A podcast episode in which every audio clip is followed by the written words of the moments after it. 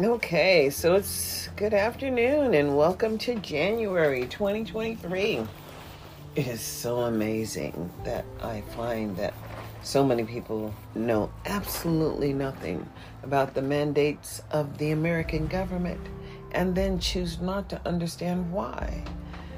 It is amazing that people just don't understand that America was just never free and there is a cost to freedom for people who look like me and people who look like you. I don't compare myself to anyone. I know who I am. And if you feel uncomfortable because I'm where I am and you're where you are, I understand that I don't have anything to do with that. That's all based on your choices. And everybody has them. What can I say? I'm not gloating, but hell, I know where I am. I'm blessed. And I'm grateful for that blessing. And what can I say about what's happening in your local community. I can't say a damn thing. What can I say about what people are willing to do for you? Because I know what I'm willing to do for myself. And I also am willing to do for my children. But, you know, hey, what is it? What does it matter if I can cook my son a meal and take it to him? And then he can eat and stay healthy. But matters to some folks. But the real deal is, is that the obligation is ours, and you can pretend that you don't have an obligation to ensuring adequacy and effectiveness for public services that are mandated across America. And honestly, what can I say? That's your choice to understand, your choice to do what it is that you do. And if you don't see that the knowledge that you actually possess at this moment, at this time in the universe is relevant to who you are and who you have become. Just because you feel a certain way doesn't mean that somehow change is not going to happen. Change happens with or without you. You know, somebody, you know, so I can't live with or without you. I can live without you. That's real. Mm-hmm. Mm what can I say when people don't understand that they just have human rights? What do those rights look like? You know, I was gonna play, I was on Wisdom, and I was talking about it was a, a rally or something, a, a meeting, and they were talking about civil rights in 19 and some years ago, 19 something. And I think we should go back there to where I was because I want to have some comments about, you know, who is that? Oh, that's the member ID right there. I just need to remember that. Oh, I'm gonna, I'm gonna copy it, send it to myself. Mm-hmm. Command. And then I'm just gonna put it on a note. Where's the note? Notes, notes, notes, notes. Mm. I'll just send it to myself. How do I say? Mm-hmm. That's amazing. I don't have it. I have it somewhere. Mm-hmm. This will do fine. Mm-hmm. Command V. There you go. And I'll save it. There we go. I don't know how to save it. Yeah. It should save. Mm-hmm. Yep.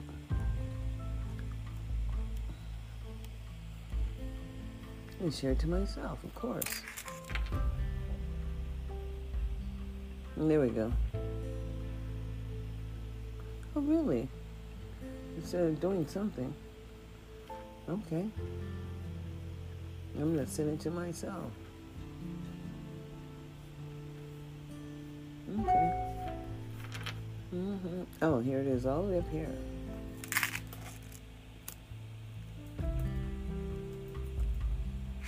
Mm-hmm. My, my, my.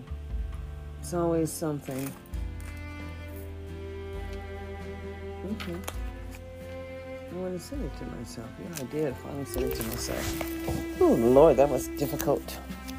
But you just don't know enough about life, no matter how old we get, we don't know enough about life and the integrity of life and what it should be. So let me just go back into the conversation where we were earlier.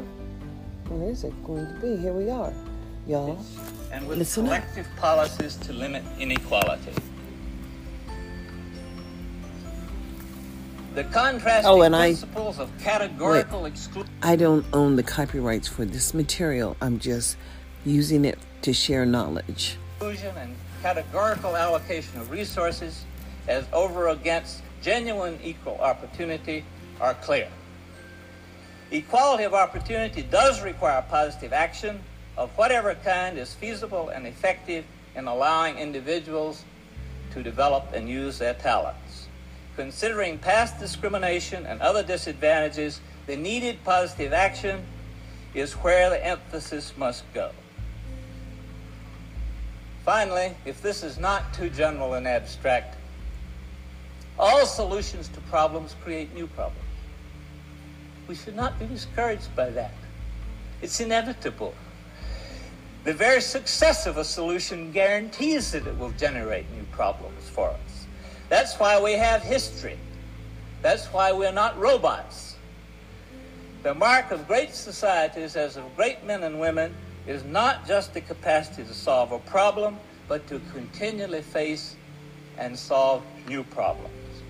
The deepest meaning of equality of opportunity in America would be that our society comes to provide the specific and realistic conditions in which all persons can engage in that adventure of continuous confrontation with problems with all their capacities and with the zest that comes to everyone when we know we're performing at our best.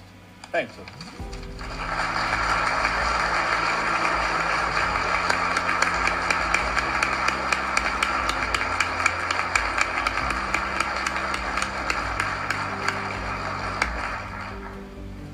Yesterday, I called attention to the members of the university committee which planned this symposium.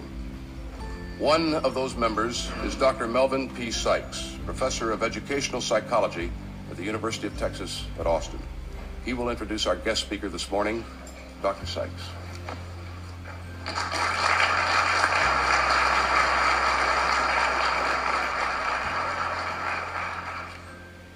In their absence, I would like to recognize President and Mrs. Johnson, Chief Justice and Mrs. Warren, Congressman Pickle, and Texas' most beautiful gift to Capitol Hill, Congresswoman elect Jordan.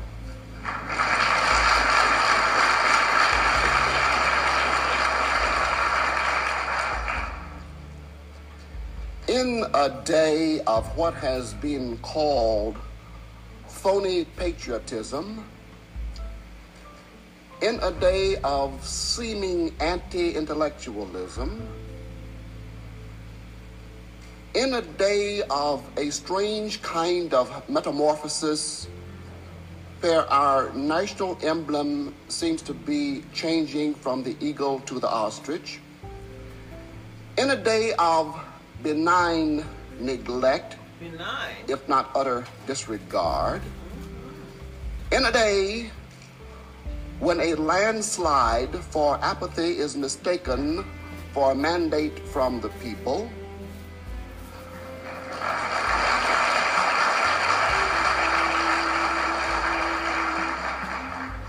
in a day when there is oblique support for the resurgence of the Klan and, an, and, and ignoring of this by the FBI, one begins to wonder is America safe?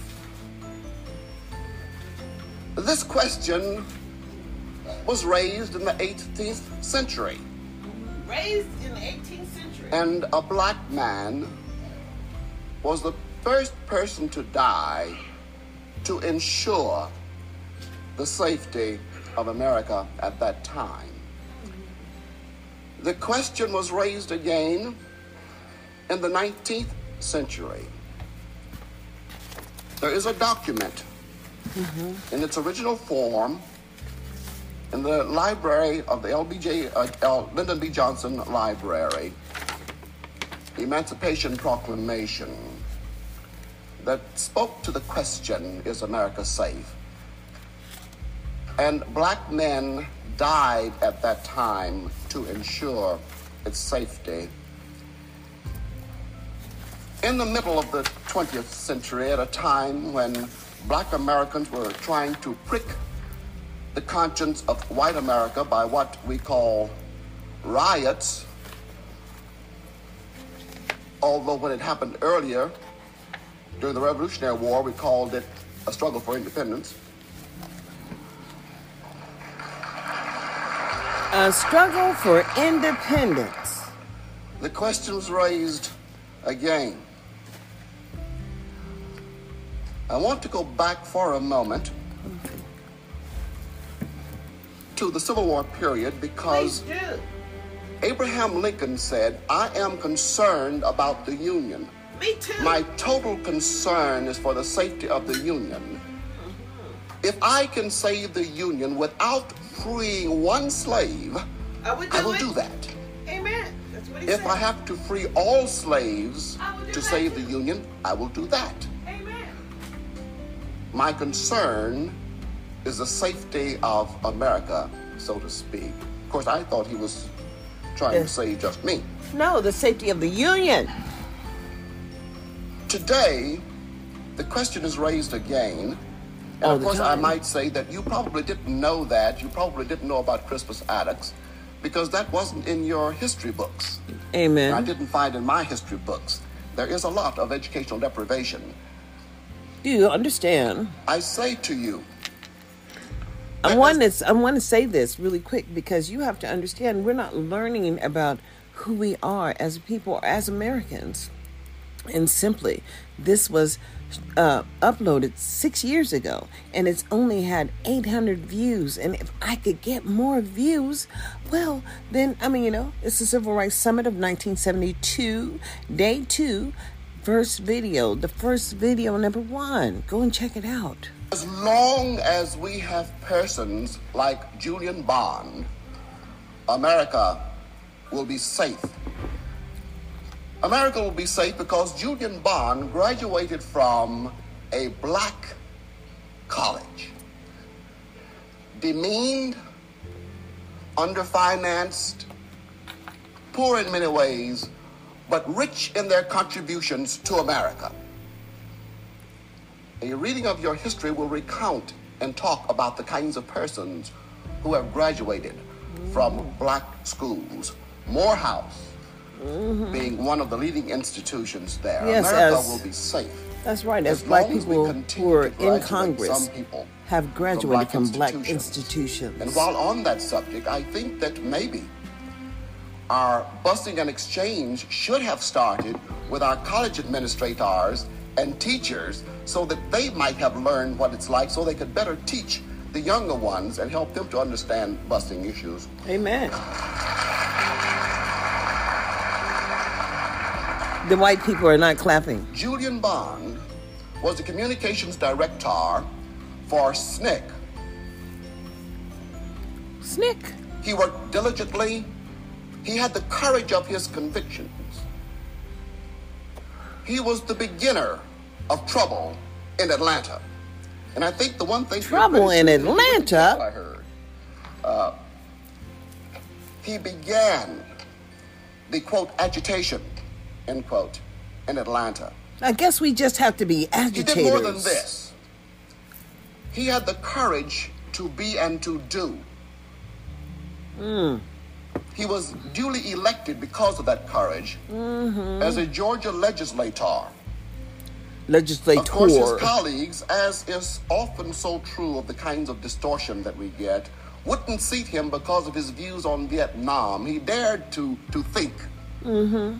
He dared to, to think and to live by his convictions. He certainly Of course, did. the Supreme Court reversed this mm-hmm. and pointed out the error of the ways of his colleagues. And he was seated, I believe, January 9th, 1967. If that's the wrong date, let's pretend it was so that I can continue to be sharp. Let's pretend. We could go on talking about Julian Bond and his contributions not to black folks because he is black, but to Americans because he is an outstanding American. Mm-hmm. It is a pleasure, it is a privilege to present at this time an orator, a social critic, mm-hmm. and most of all, a great young man, Julian Bond. Mm-hmm.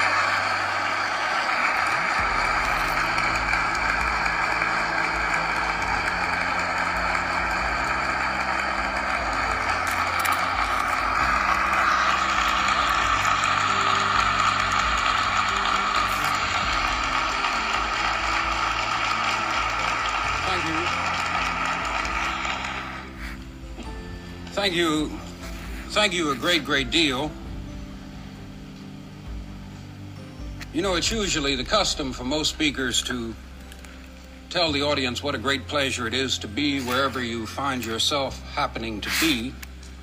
But it is a great pleasure for me to find myself here and to find myself associated, if only in passing, with some of the people who have been here on yesterday and today. It's particularly interesting to me to have an opportunity to meet Justice Warren. Dr. Sikes mentioned in the introduction that I had been involved in litigation before the Supreme Court. It's also interesting to look out into the audience and see the last real Attorney General the United States had, Mr. Ramsey Clark.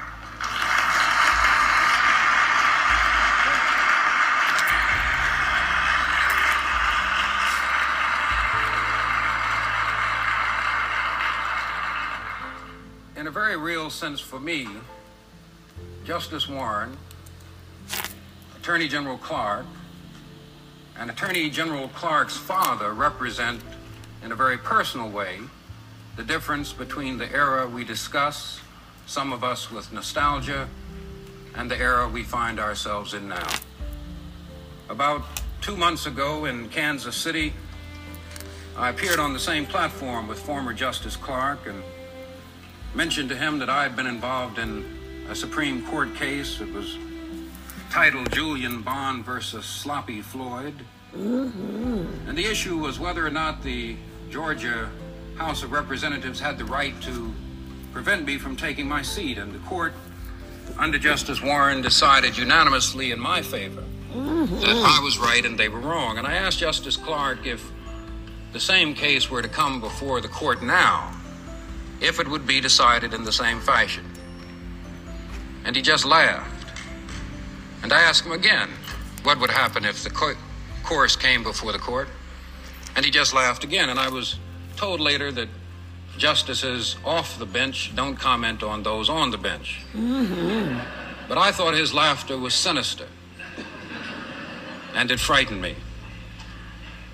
But in wondering why I was asked to join the distinguished people who have spoken here, I decided that it must have been because I am a politician and I've been asked to speak on the politics of inequality. I want to emphasize that I am a politician, not a statesman. Mm-hmm. A statesman is a politician who cannot get elected, and I am a politician. And the-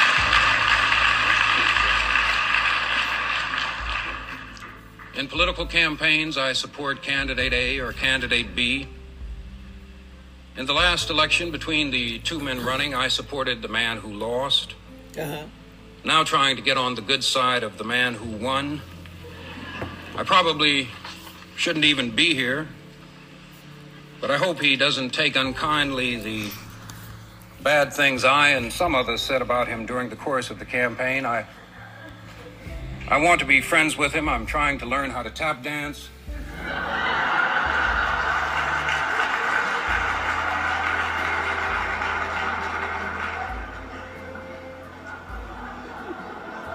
We we are here on yesterday and today to observe the opening of the repository of the documents of an era of the rather recent American past. Now, the record ought to be seen as much more than mm-hmm. simply pieces of paper, copies of bills, or speeches made. The record, in fact, is in changes in people's lives, in votes cast for the first time, in elections won, in jobs secured, in education achieved, and in the bittersweet discovery that hamburgers are only hamburgers wherever they are eaten. Now, had that era not occurred, life for one tenth of the nation would be poorer. Poorer not in dollars and cents, but in aspirations ended, in hopes dashed, poorer in spirit. That era came to an end four years ago. If four years from now, similar gatherings like this one are called to reflect on comparable achievements in the present government, the papers on civil rights would barely fill a good matchbook, and the meeting could be held in a telephone booth. That has been the result of four lost years and will probably be the result of four years more. Governments change, as do the men who run them.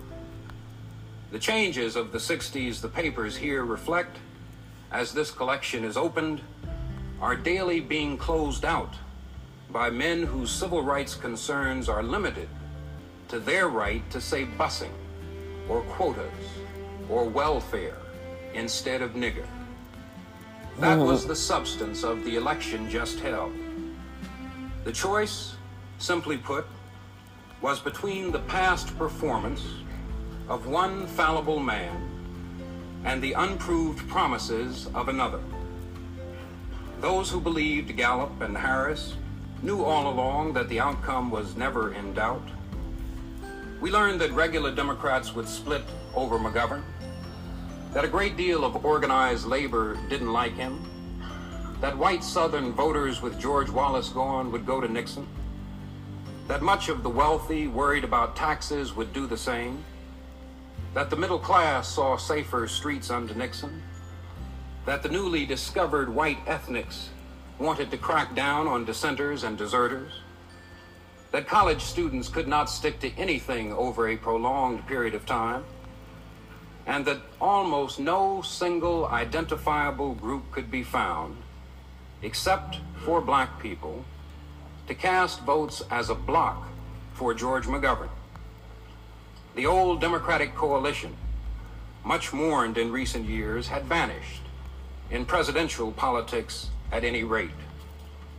So if the election on November the 7th illuminated any political movement at all, it was the movement of the comfortable, the callous, and the smug, closing their ranks and closing their hearts against the claims and calls to conscience put forward by the forgotten and unrepresented elements of American society. Despite all of the talk about Eagleton, the Watergate, the war, welfare, quotas, busing, taxes, the candidate shifts on policy and platform, the last minute peace initiative, the central issue was always clear. As the Reverend Jesse Louis Jackson has put it, it wasn't the bus, it was us. There is then something wrong with an American election that sees one candidate receiving nearly all of the black votes cast, the other candidate receiving nearly three quarters of the white votes cast. That does not describe a race between Democrats and Republicans, or even between two men named Nixon and McGovern.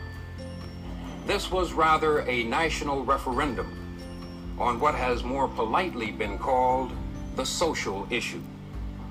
For black people in America, then, the election results on November the 7th signal consigning nearly all of our political hopes and dreams to an immediate oblivion from which they may never emerge. It meant reinstalling in power those who believe in privilege for the powerful and neglect of the powerless. It meant giving a four year free hand to the current occupants of Uncle Strom's cabin, a free hand to men who have demonstrated they have no concern whatsoever for freedom of the press, the privacy of the individual, or for the constitutionally guaranteed civil rights and civil liberties we should all like to believe are taken for granted by those who govern us. So the president has now got his four more years. Four more years to put his men on the Supreme Court, to turn it back into the progressive social force it used to be, or to continue its current trend toward repression. He will continue to set the budgets, to name the directors, set the policies for the Department of Health, Education, and Welfare, the Department of Housing and Urban Development, the Department of Justice, the Federal Bureau of Intimidation.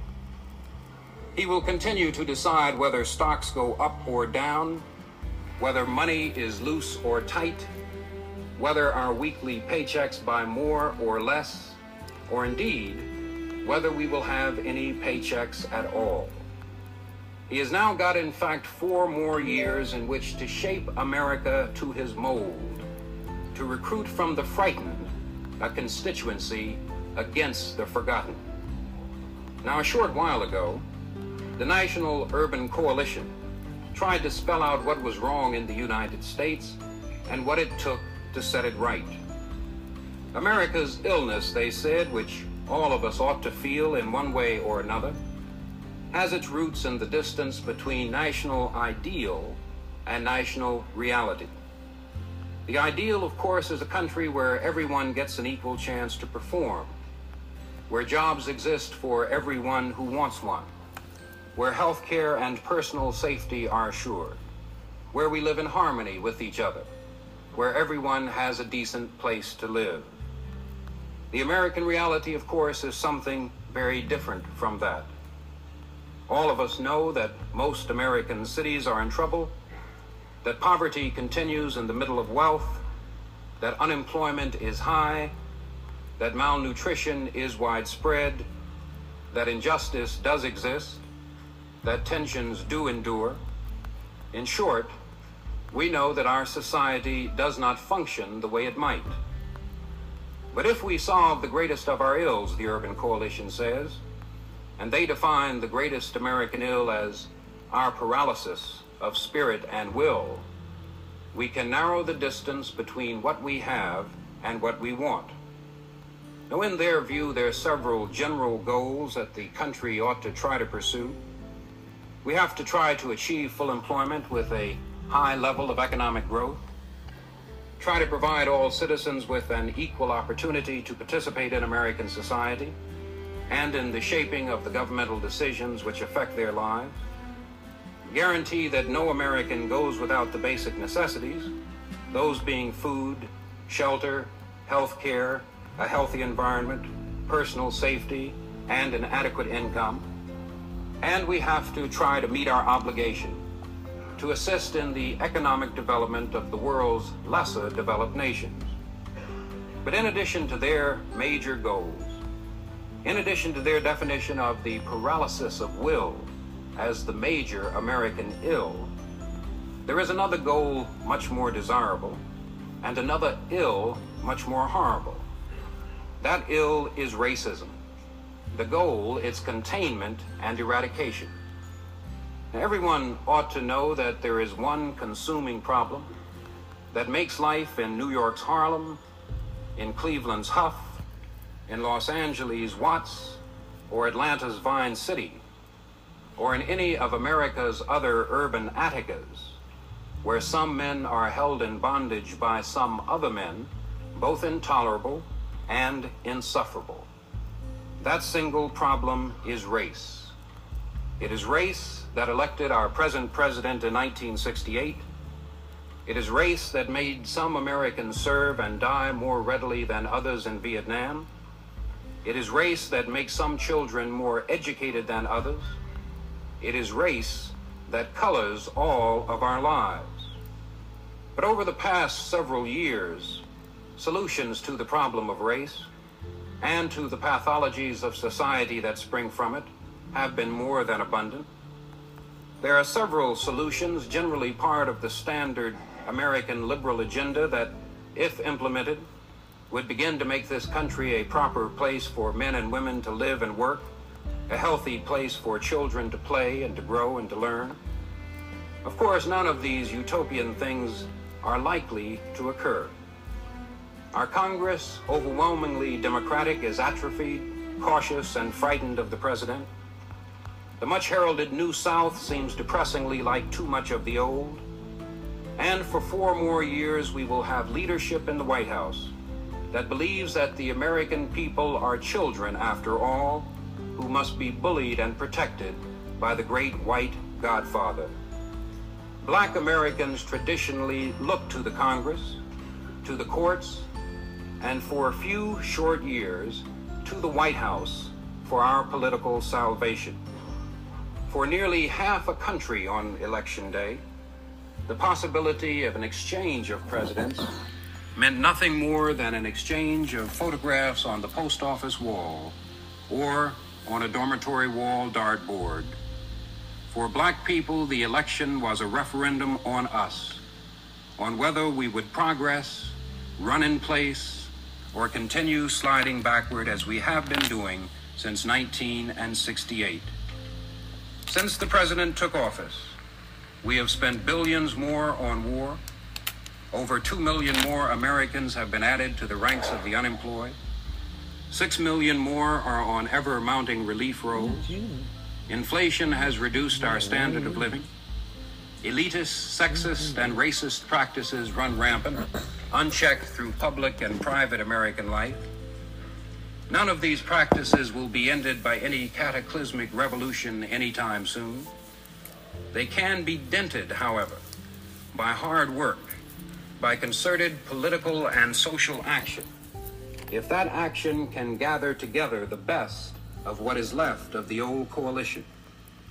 That has been the history of our lives and politics in America. Constant.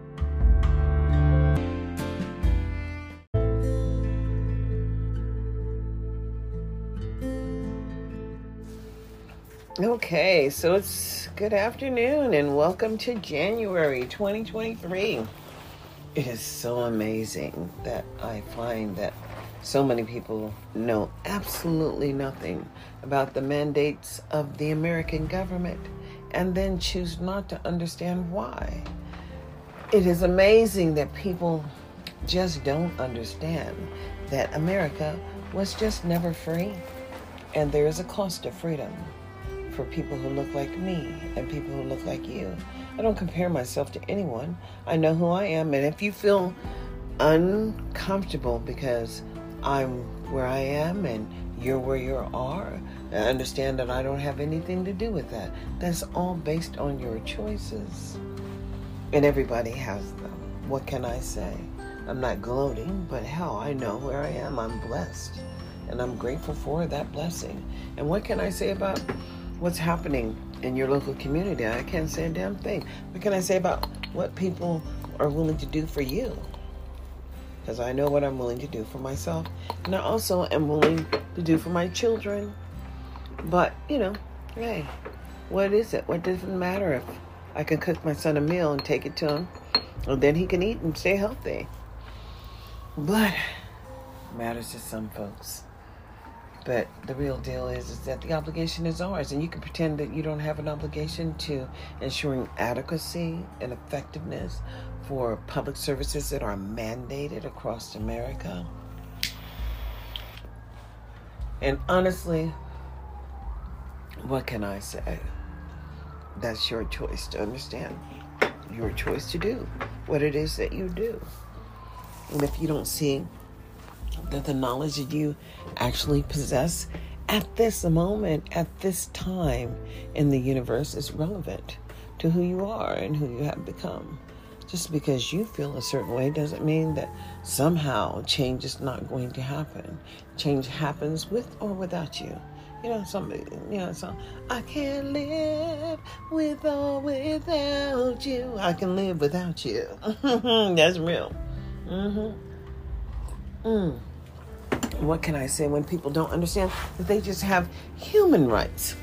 What do those rights look like? You know, I was gonna play, I was on Wisdom, and I was talking about it was a, a rally or something, a, a meeting, and they were talking about civil rights. in 19 and some years ago, 19 something. And I think we should go back there to where I was because I want to have some comments about, you know, where's that? Oh, that's the member ID right there. I just need to remember that. Oh, I'm gonna, I'm gonna copy it, send it to myself. Mm-hmm. Command. And then I'm just gonna put it on a note. Where's the note? Notes, notes, notes, notes. Mm. I'll just send it to myself. How do I say? Mm-hmm. That's amazing. I don't have it. I have it somewhere. Mm-hmm. This will do fine. Mm-hmm. Command V. There you go. And I'll save it. Here we go. I don't know how to save it. Yeah. It should save. Mm-hmm. Nope.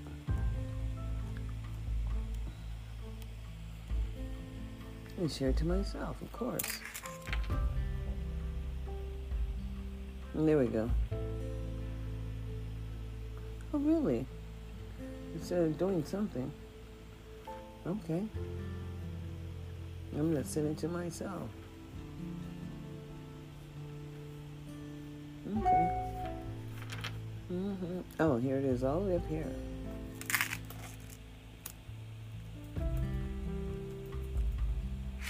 Mm-hmm. My, my, my. It's always something. Okay.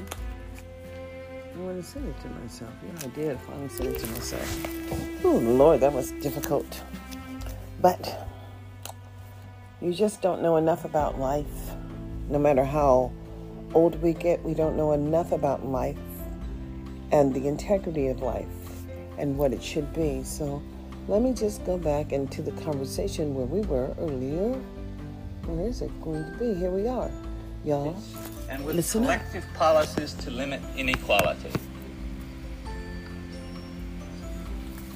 The contrasting Oh, and I- principles of categorical exclusion. I don't own the copyrights for this material. I'm just using it to share knowledge. exclusion and categorical allocation of resources as over against genuine equal opportunity are clear.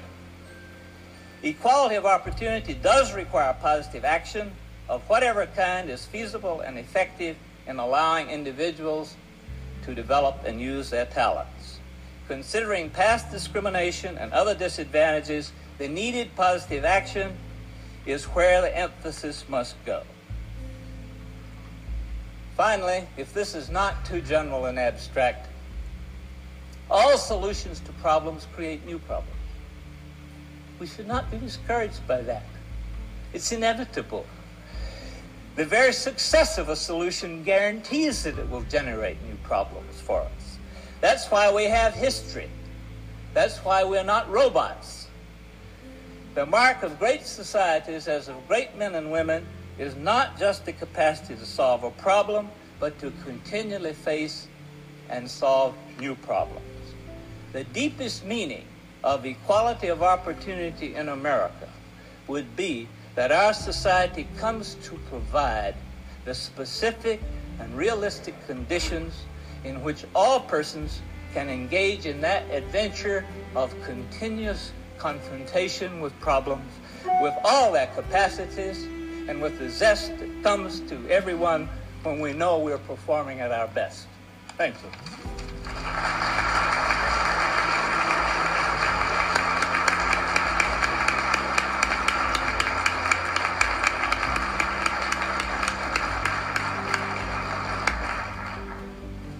Yesterday, I called attention to the members of the university committee which planned this symposium.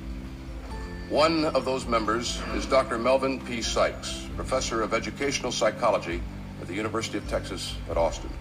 He will introduce our guest speaker this morning, Dr. Sikes.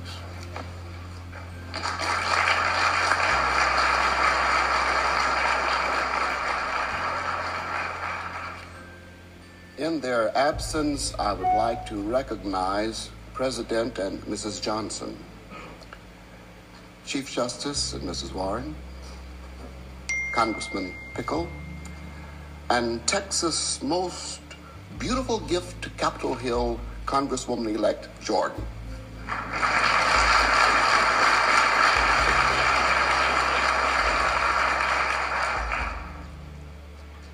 In a day of what has been called phony patriotism, in a day of seeming anti intellectualism, in a day of a strange kind of metamorphosis where our national emblem seems to be changing from the eagle to the ostrich, in a day of benign neglect, Benign. if not utter disregard, in a day when a landslide for apathy is mistaken for a mandate from the people,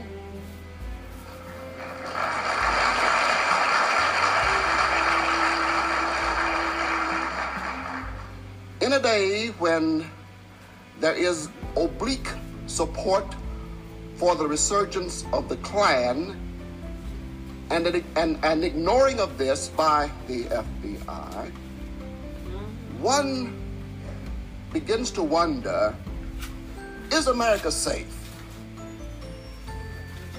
This question was raised in the 18th century, Raised in the 18th century. and a black man was the first person to die to ensure the safety of America at that time. The question was raised again in the 19th century. There is a document in its original form in the library of the LBJ, uh, L, Lyndon B. Johnson Library, the Emancipation Proclamation, that spoke to the question Is America safe? And black men died at that time to ensure its safety. In the middle of the 20th century, at a time when black Americans were trying to prick the conscience of white America by what we call riots, although when it happened earlier, during the Revolutionary War, we called it a struggle for independence. A struggle for independence. The question was raised again. I want to go back for a moment to the Civil War period because Abraham Lincoln said, I am concerned about the Union. Me too. My total concern is for the safety of the Union. Uh-huh. If I can save the Union without freeing one slave, I would do I will it. do that. Amen. That's what he If said. I have to free all slaves I will do to that save the. Union, I will do that. My concern is the safety of America, so to speak. Of course, I thought he was trying to say just me. No, the safety of the union. Today, the question is raised again. And All of course, I might say that you probably didn't know that. You probably didn't know about Crispus Attucks because that wasn't in your history books. Amen. I didn't find in my history books. There is a lot of educational deprivation. Do you understand? I say to you, I want to. I want to say this really quick because you have to understand we're not learning about who we are as people, as Americans, and simply this was uh, uploaded six years ago, and it's only had 800 views. And if I could get more views, well, then I mean, you know, it's the Civil Rights Summit of 1972, day two, first video, the first video number one. Go and check it out. as long as we have persons like Julian Bond, America will be safe. America will be safe because Julian Bond graduated from a black college. Demeaned, underfinanced, poor in many ways, but rich in their contributions to America. A reading of your history will recount and talk about the kinds of persons who have graduated from black schools. Morehouse mm-hmm. being one of the leading institutions there. Yes, America as- will be safe.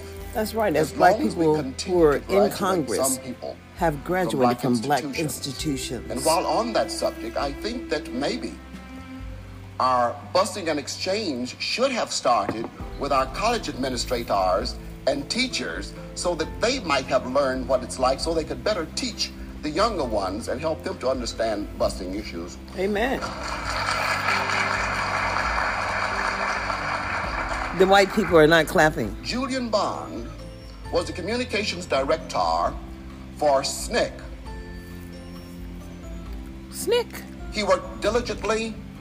He had the courage of his convictions.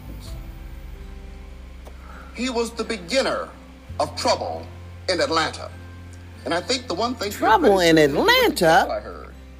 Uh, he began the quote agitation end quote in Atlanta. I guess we just have to be agitated. He did more than this. He had the courage to be and to do. He was duly elected because of that courage mm-hmm. as a Georgia legislator. Legislator. Of course, his colleagues, as is often so true of the kinds of distortion that we get, wouldn't seat him because of his views on Vietnam. He dared to, to think. Mm-hmm. He dared to, to think and to live by his convictions. He certainly Of course, did. the Supreme Court reversed this mm-hmm. and pointed out the error of the ways of his colleagues. And he was seated, I believe, January 9th, 1967. If that's the wrong date, let's pretend it was so that I can continue to be sharp. Let's pretend. We could go on talking about Julian Bond and his contributions not to black folks because he is black, but to Americans because he is an outstanding mm-hmm. American. It is a pleasure, it is a privilege to present at this time an orator, a social critic, mm-hmm. and most of all, a great young man, Julian Bond. Thank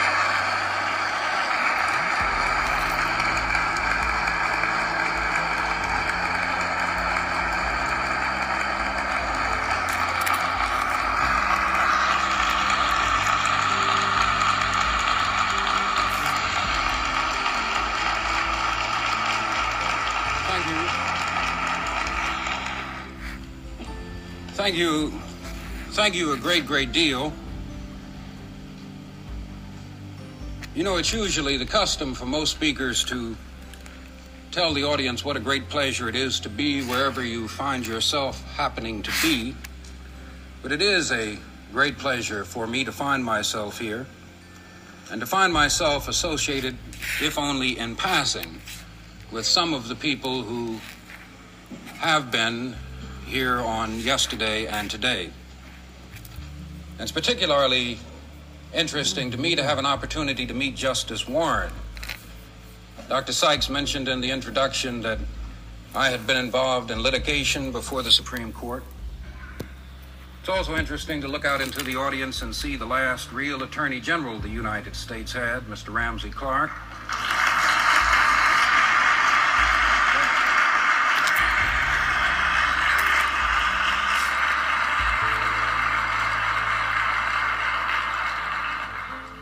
Very real sense for me, Justice Warren, Attorney General Clark, and Attorney General Clark's father represent, in a very personal way, the difference between the era we discuss, some of us with nostalgia, and the era we find ourselves in now. About two months ago in Kansas City, I appeared on the same platform with former Justice Clark and mentioned to him that I had been involved in a Supreme Court case. It was titled Julian Bond versus Sloppy Floyd. Mm-hmm. And the issue was whether or not the Georgia House of Representatives had the right to prevent me from taking my seat. And the court, under Justice Warren, decided unanimously in my favor mm-hmm. that I was right and they were wrong. And I asked Justice Clark if the same case were to come before the court now, if it would be decided in the same fashion. And he just laughed. And I asked him again what would happen if the co- course came before the court. And he just laughed again. And I was told later that justices off the bench don't comment on those on the bench. Mm-hmm. But I thought his laughter was sinister. And it frightened me.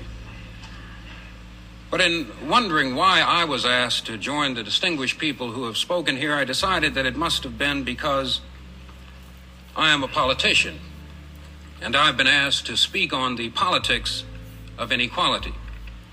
I want to emphasize that I am a politician, not a statesman. Mm-hmm. A statesman is a politician who cannot get elected, and I am a politician.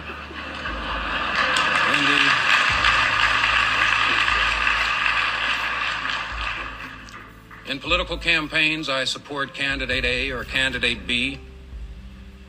In the last election between the two men running, I supported the man who lost. Uh-huh. Now trying to get on the good side of the man who won. I probably shouldn't even be here, but I hope he doesn't take unkindly the bad things I and some others said about him during the course of the campaign. I I want to be friends with him. I'm trying to learn how to tap dance.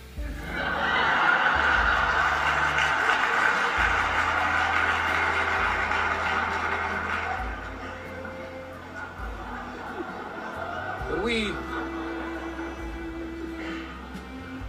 we are here on yesterday and today to observe the opening of the repository of the documents of an era of the rather recent American past. Now, the record ought to be seen as much more than mm-hmm. simply pieces of paper, copies of bills, or speeches made. The record, in fact, is in changes in people's lives, in votes cast for the first time, in elections won, in jobs secured, in education achieved, and in the bittersweet discovery that hamburgers are only hamburgers wherever they are eaten. Now, had that era not occurred, life for one tenth of the nation would be poorer Poorer not in dollars and cents, but in aspirations ended, in hopes dashed, poorer in spirit. That era came to an end four years ago. If four years from now, similar gatherings like this one are called to reflect on comparable achievements in the present government, the papers on civil rights would barely fill a good matchbook and the meeting could be held in a telephone booth. That has been the result of four lost years and will probably be the result of four years more. Governments change, as do the men who run them. The changes of the 60s the papers here reflect, as this collection is opened, are daily being closed out by men whose civil rights concerns are limited to their right to say busing or quotas or welfare instead of nigger. That was oh. the substance of the election just held. The choice, simply put, was between the past performance of one fallible man and the unproved promises of another. Those who believed Gallup and Harris knew all along that the outcome was never in doubt. We learned that regular Democrats would split over McGovern, that a great deal of organized labor didn't like him, that white Southern voters with George Wallace gone would go to Nixon, that much of the wealthy worried about taxes would do the same, that the middle class saw safer streets under Nixon, that the newly discovered white ethnics wanted to crack down on dissenters and deserters, that college students could not stick to anything over a prolonged period of time, and that almost no single identifiable group could be found, except for black people, to cast votes as a block for George McGovern. The old Democratic coalition, much mourned in recent years, had vanished, in presidential politics at any rate. So if the election on November the 7th illuminated any political movement at all, it was the movement of the comfortable, the callous, and the smug, closing their ranks and closing their hearts against the claims and calls to conscience put forward by the forgotten and unrepresented elements of American society. Despite all of the talk about Eagleton, the Watergate, the war, welfare, quotas, busing, taxes, the candidate shifts on policy and platform, the last minute peace initiative, the central issue was always clear. As the Reverend Jesse Louis Jackson has put it, it wasn't the bus, it was us. There is then something wrong with an American election that sees one candidate receiving nearly all of the black votes cast, the other candidate receiving nearly three quarters of the white votes cast. That does not describe a race between Democrats and Republicans, or even between two men named Nixon and McGovern. This was rather a national referendum on what has more politely been called the social issue. For black people in America, then, the election results on November the 7th signal consigning nearly all of our political hopes and dreams to an immediate oblivion from which they may never emerge. It meant reinstalling in power those who believe in privilege for the powerful and neglect of the powerless. It meant giving a four year free hand to the current occupants of Uncle Strom's cabin, a free hand to men who have demonstrated they have no concern whatsoever for freedom of the press, the privacy of the individual, or for the constitutionally guaranteed civil rights and civil liberties we should all like to believe are taken for granted by those who govern us. So the president has now got his four more years. Four more years to put his men on the Supreme Court, to turn it back into the progressive social force it used to be, or to continue its current trend toward repression. He will continue to set the budgets, to name the directors, set the policies for the Department of Health, Education, and Welfare, the Department of Housing and Urban Development, the Department of Justice, the Federal Bureau of Intimidation. He will continue to decide whether stocks go up or down, whether money is loose or tight, whether our weekly paychecks buy more or less, or indeed, whether we will have any paychecks at all. He has now got, in fact, four more years in which to shape America to his mold, to recruit from the frightened a constituency against the forgotten. Now, a short while ago, the National Urban Coalition tried to spell out what was wrong in the United States and what it took to set it right. America's illness, they said, which all of us ought to feel in one way or another, has its roots in the distance between national ideal and national reality. The ideal, of course, is a country where everyone gets an equal chance to perform, where jobs exist for everyone who wants one, where health care and personal safety are assured, where we live in harmony with each other, where everyone has a decent place to live. The American reality, of course, is something very different from that. All of us know that most American cities are in trouble, that poverty continues in the middle of wealth, that unemployment is high, that malnutrition is widespread, that injustice does exist, that tensions do endure. In short, we know that our society does not function the way it might. But if we solve the greatest of our ills, the Urban Coalition says, and they define the greatest American ill as our paralysis of spirit and will, we can narrow the distance between what we have and what we want. Now, in their view, there are several general goals that the country ought to try to pursue. We have to try to achieve full employment with a high level of economic growth. try to provide all citizens with an equal opportunity to participate in American society and in the shaping of the governmental decisions which affect their lives, guarantee that no American goes without the basic necessities, those being food, shelter, health care, a healthy environment, personal safety, and an adequate income. And we have to try to meet our obligation to assist in the economic development of the world's lesser developed nations.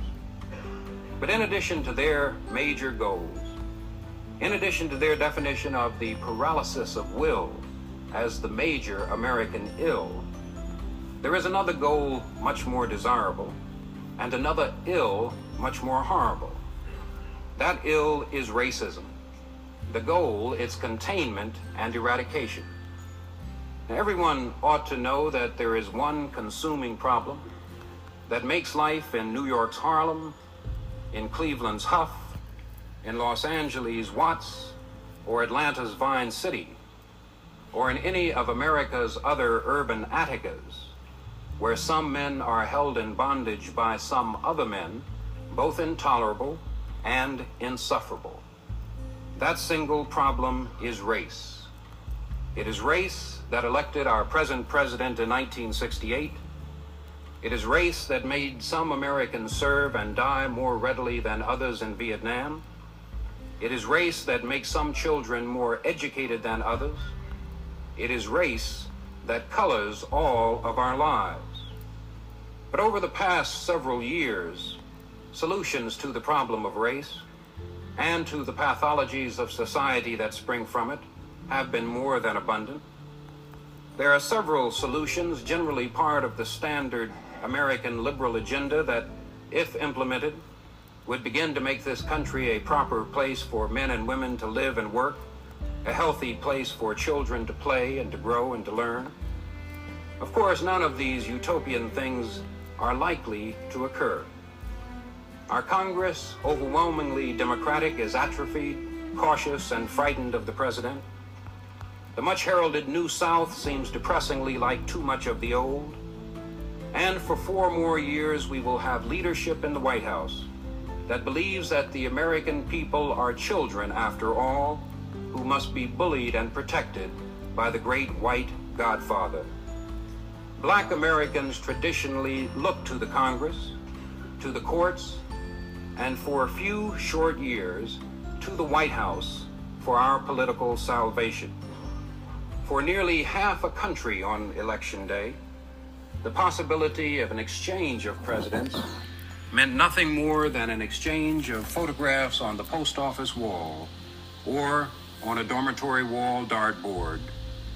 For black people, the election was a referendum on us, on whether we would progress, run in place, or continue sliding backward as we have been doing since 1968.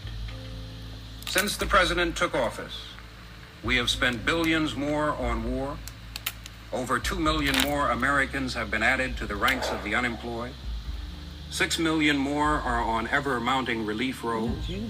Inflation has reduced our standard of living. Elitist, sexist, and racist practices run rampant, unchecked through public and private American life. None of these practices will be ended by any cataclysmic revolution anytime soon. They can be dented, however, by hard work, by concerted political and social action, if that action can gather together the best of what is left of the old coalition. That has been the history of our lives and politics in America. Mm. Constant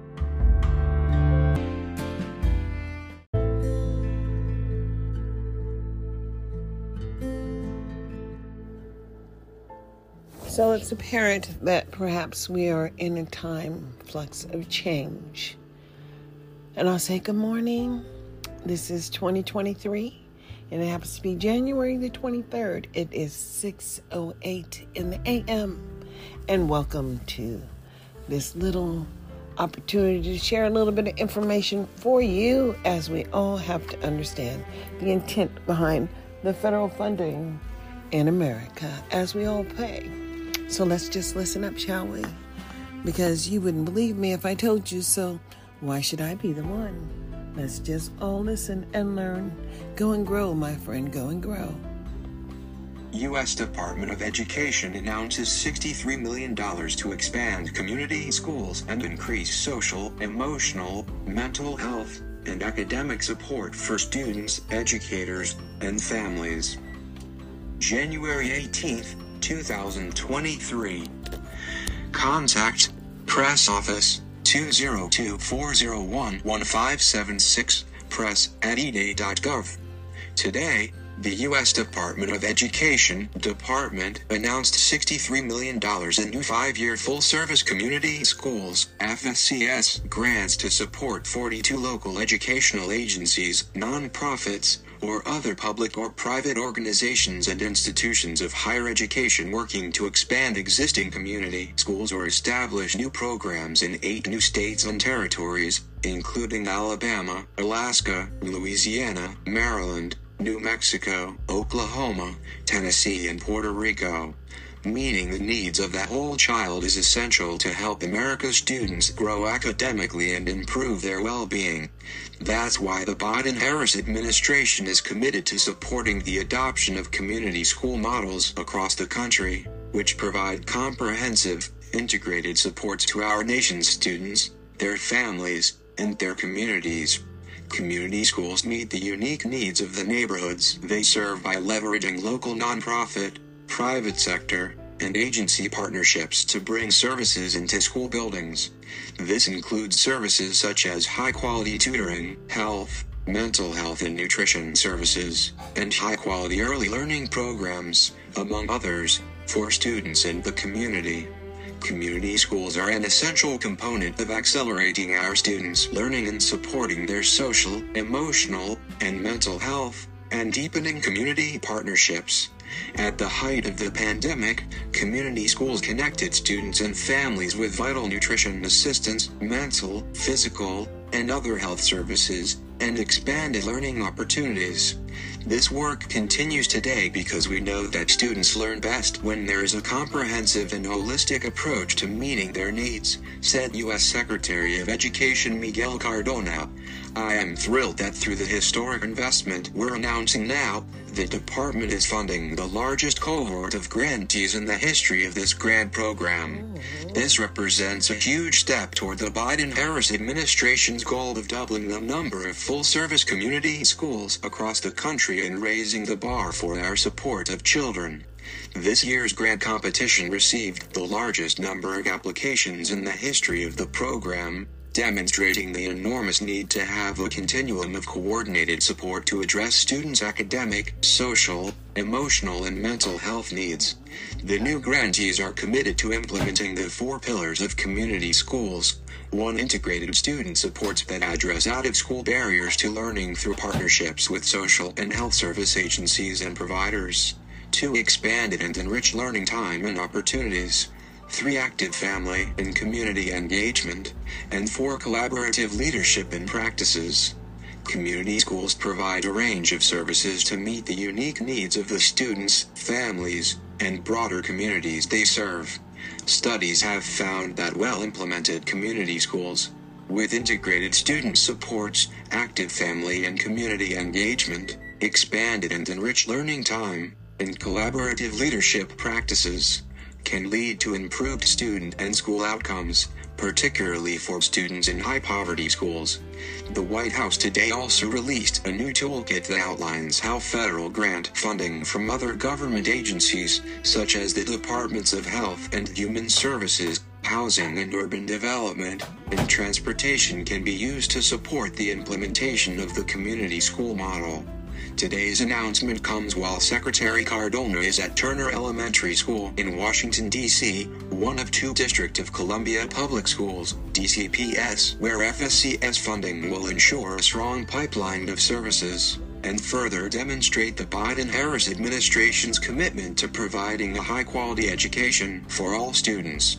DCPS is one of the 42 local educational agencies, nonprofits, or other public or private entities and institutions of higher education to receive this funding.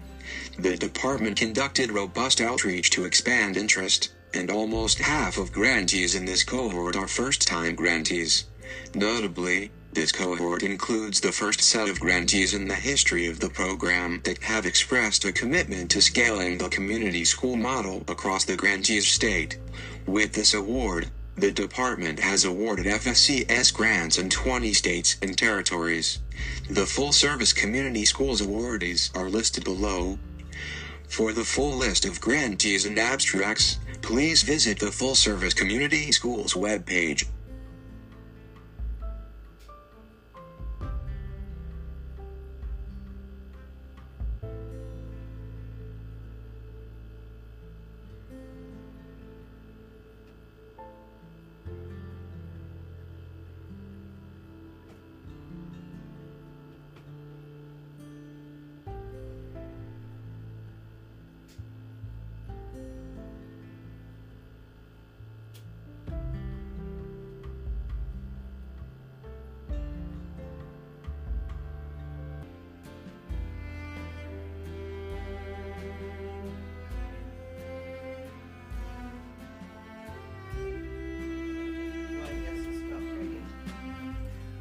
Deal is, is that I heard it stop a second ago.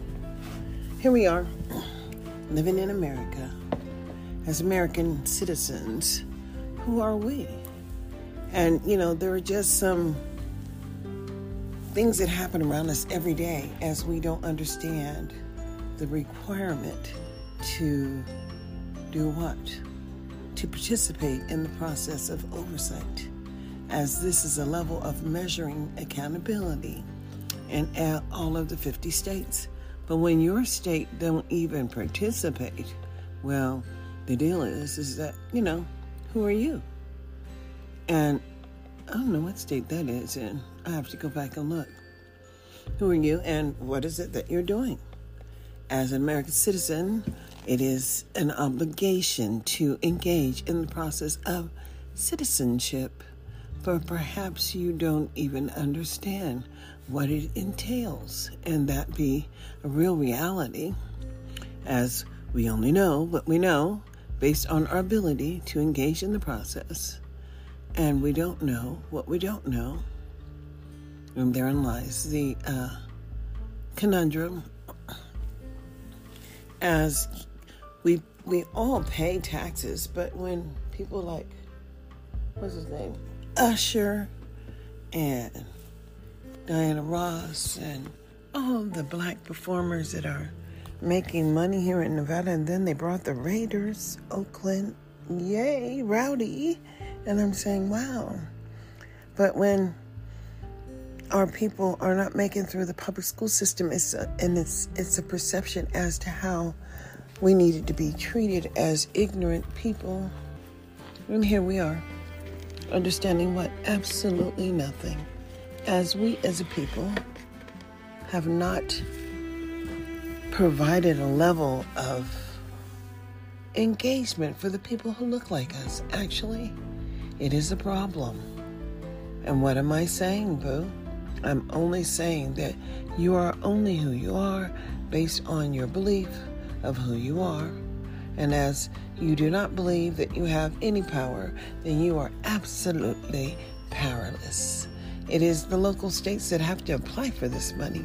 Or what? Seeding Success, a multi district grant in Tennessee that got over $2 million.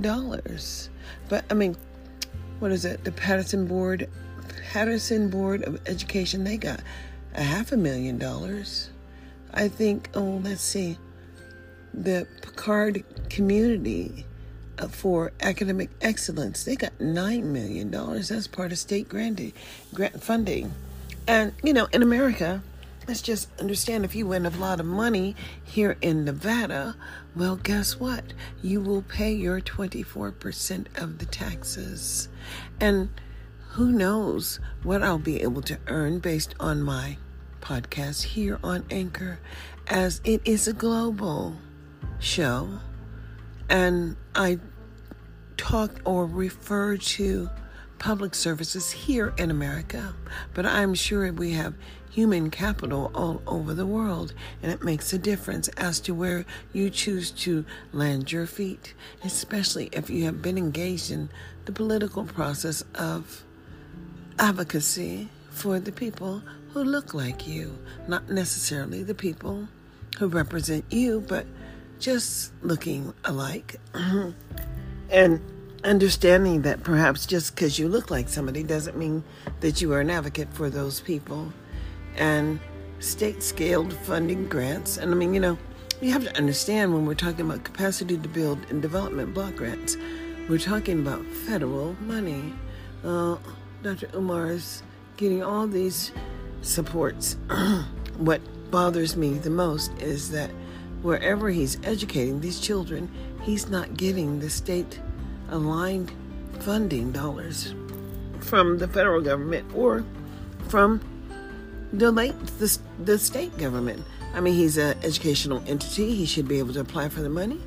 As we all know, that they're not doing the work in the local schools, and his measured success with the people should be enough to ensure adequacy is given to his organization to manage the funding. But you know, the problem is, is that he ain't getting no money. He begging the community.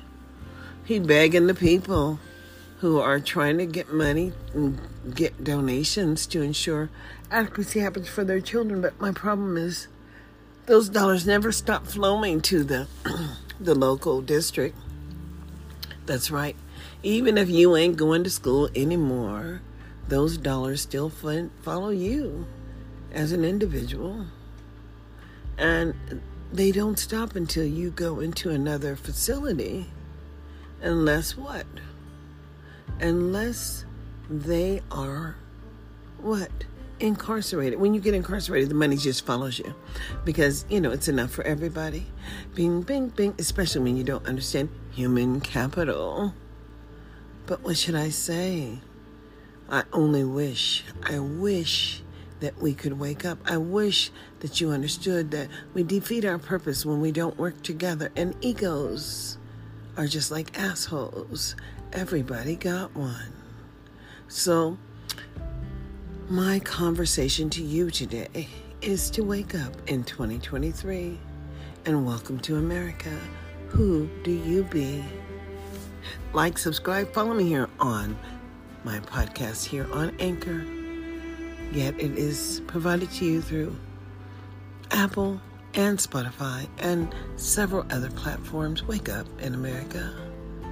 Wake up because if your children ain't making it and you're not making it, it's because you're choosing not to make it.